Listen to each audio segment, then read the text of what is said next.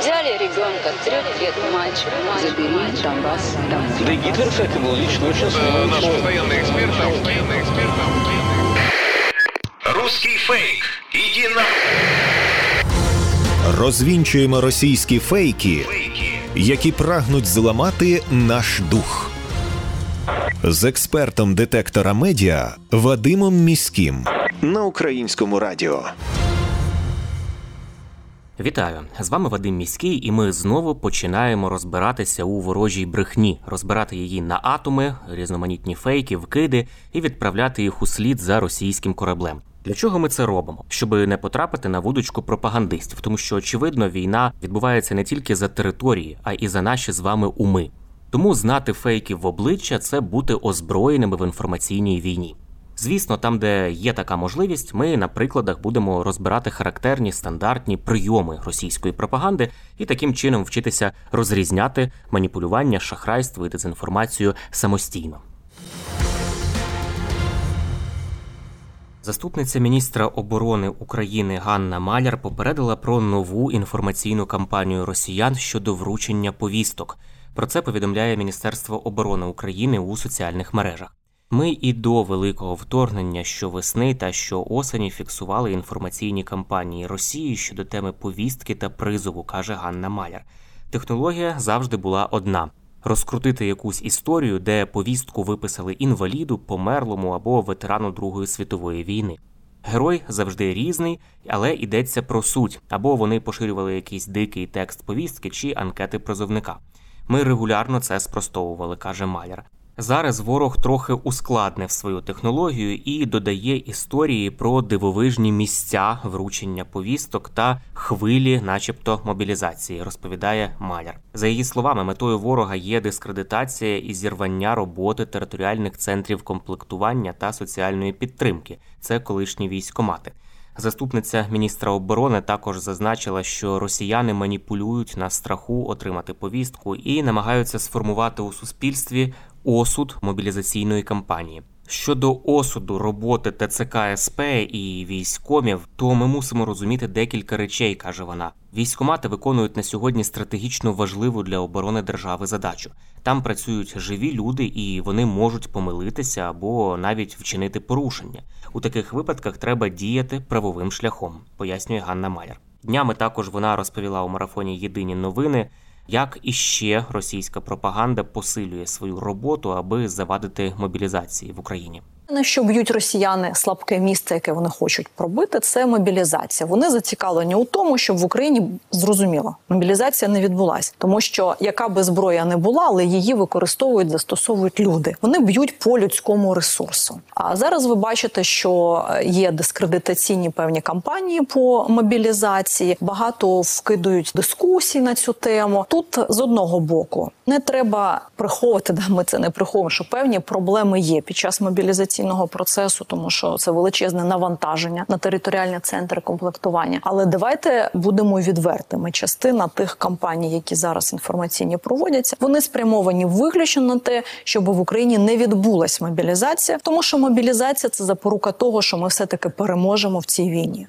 Зараз е, у нас є е, воєнкоми, які вже в ефірах коментують там певні події. Ми ведемо е, кампанію, і пояснюємо, які в людей є права в цій ситуації, тому що ми правова держава, і в жодному разі це не припустимо порушення прав людей в такій ситуації. Але разом тим ми повинні усвідомлювати, що мобілізація триває з 24 лютого постійно. Да, по-друге, так у війні потрібно ну люди воюють. Да, немає іншого способу зброя сама не стріляє. Тому це нормальний процес під час війни, і Росія теж у себе проводить мобілізацію.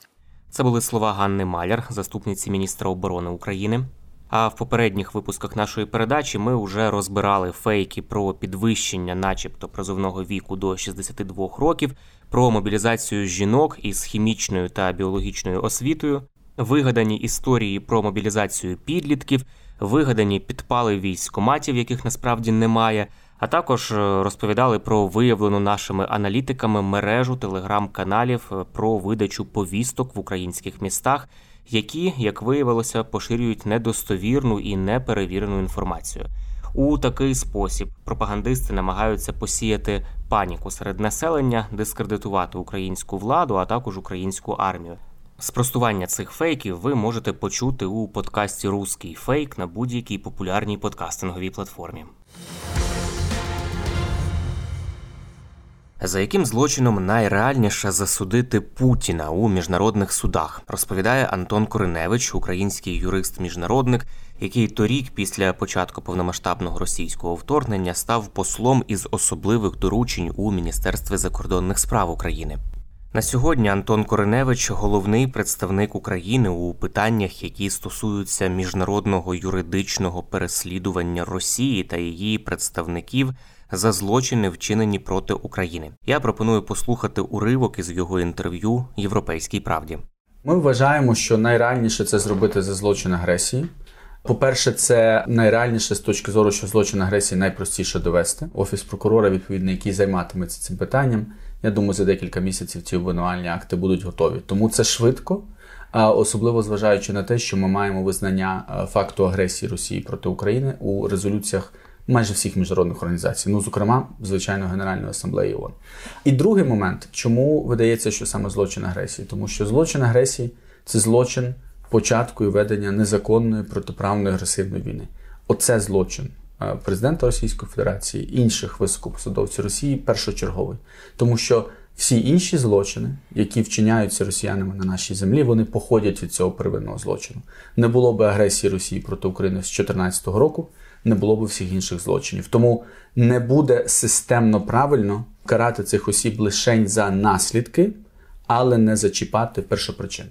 Це не може бути багато осіб точно, тому що злочин агресії це в міжнародному праві визнається елітарним злочином leadership crime.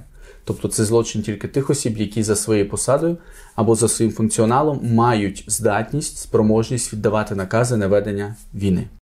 Проте з пропагандистами усе не так однозначно, саме у перспективі міжнародного судового процесу за злочин агресії, каже Антон Кореневич. Першочергово цей процес має бути про топ військової політичної керівництва Російської Федерації, тобто рівень міністрів, е, рівень е, командувачів військ, командувачів армії і таке інше. А щодо пропагандистів, я думаю, що, по-перше, їм може знайтися місце в рамках інших процесів, і ми знаємо, що вже в Україні, зокрема, є вироки за порушення статті 442 кримінального кодексу України, геноцид, зокрема за підбурення до геноциду. Це оці е, відверті, абсолютно жахливі статті. Ми пам'ятаємо, що Росія должна зробити з Україною, наступлення Росії нового міра. Ну це реально публічне підбурювання до геноциду українського народу, української нації. І добре, що вже є вирок, тобто вже є практика, яка напрацьовується. Тому я думаю, що ці люди не залишаться від безвідповідальності в будь-якому разі. Для них знайдеться місце е, в рамках публічного підбурення до геноциду або ж в рамках співучасті у вчиненні інших міжнародних злочинів. Щодо злочину агресії, дійсно, якщо хтось з цих людей, е, якщо можна їх так назвати, брав участь у плануванні цих всіх речей або бере участь, то безумовно е, вони повинні бути притягнуті до відповідальності. Умовно кажучи, якщо ми керуємося тим визначенням е, злочину агресії, яке на сьогодні існує в міжнародному праві, то тоді ми бачимо, що злочин агресії це безпосередньо лідершіп крайм, елітарний злочин тих осіб, які можуть планувати, вести, віддавати накази на ведення агресивної війни, яка полягає у вчиненні акту агресії, і там є конкретний перелік застосування збройних сил, бомбардування міст, блокада портів. Там всі ці акти агресії Російська Федерація проти України по суті вчинила. Це були слова Антона Кориневича, посла із особливих доручень у Міністерстві закордонних справ України та головного представника України в питаннях, які стосуються міжнародного юридичного переслідування Росії та її представників за злочини, вчинені проти України. Ну а в нашій передачі ми будемо продовжувати стежити за розвитком подій і перспективами притягнення саме пропагандистів до відповідальності.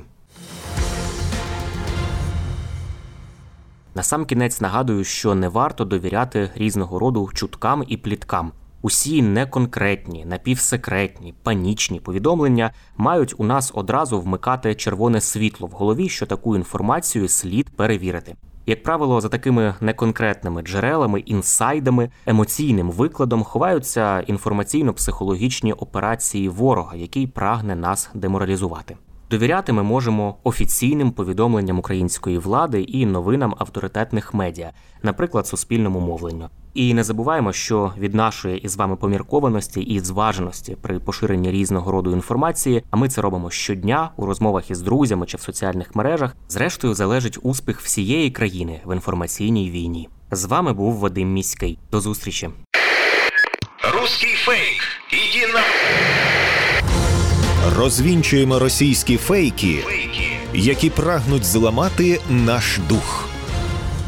З експертом детектора медіа Вадимом Міським на українському радіо.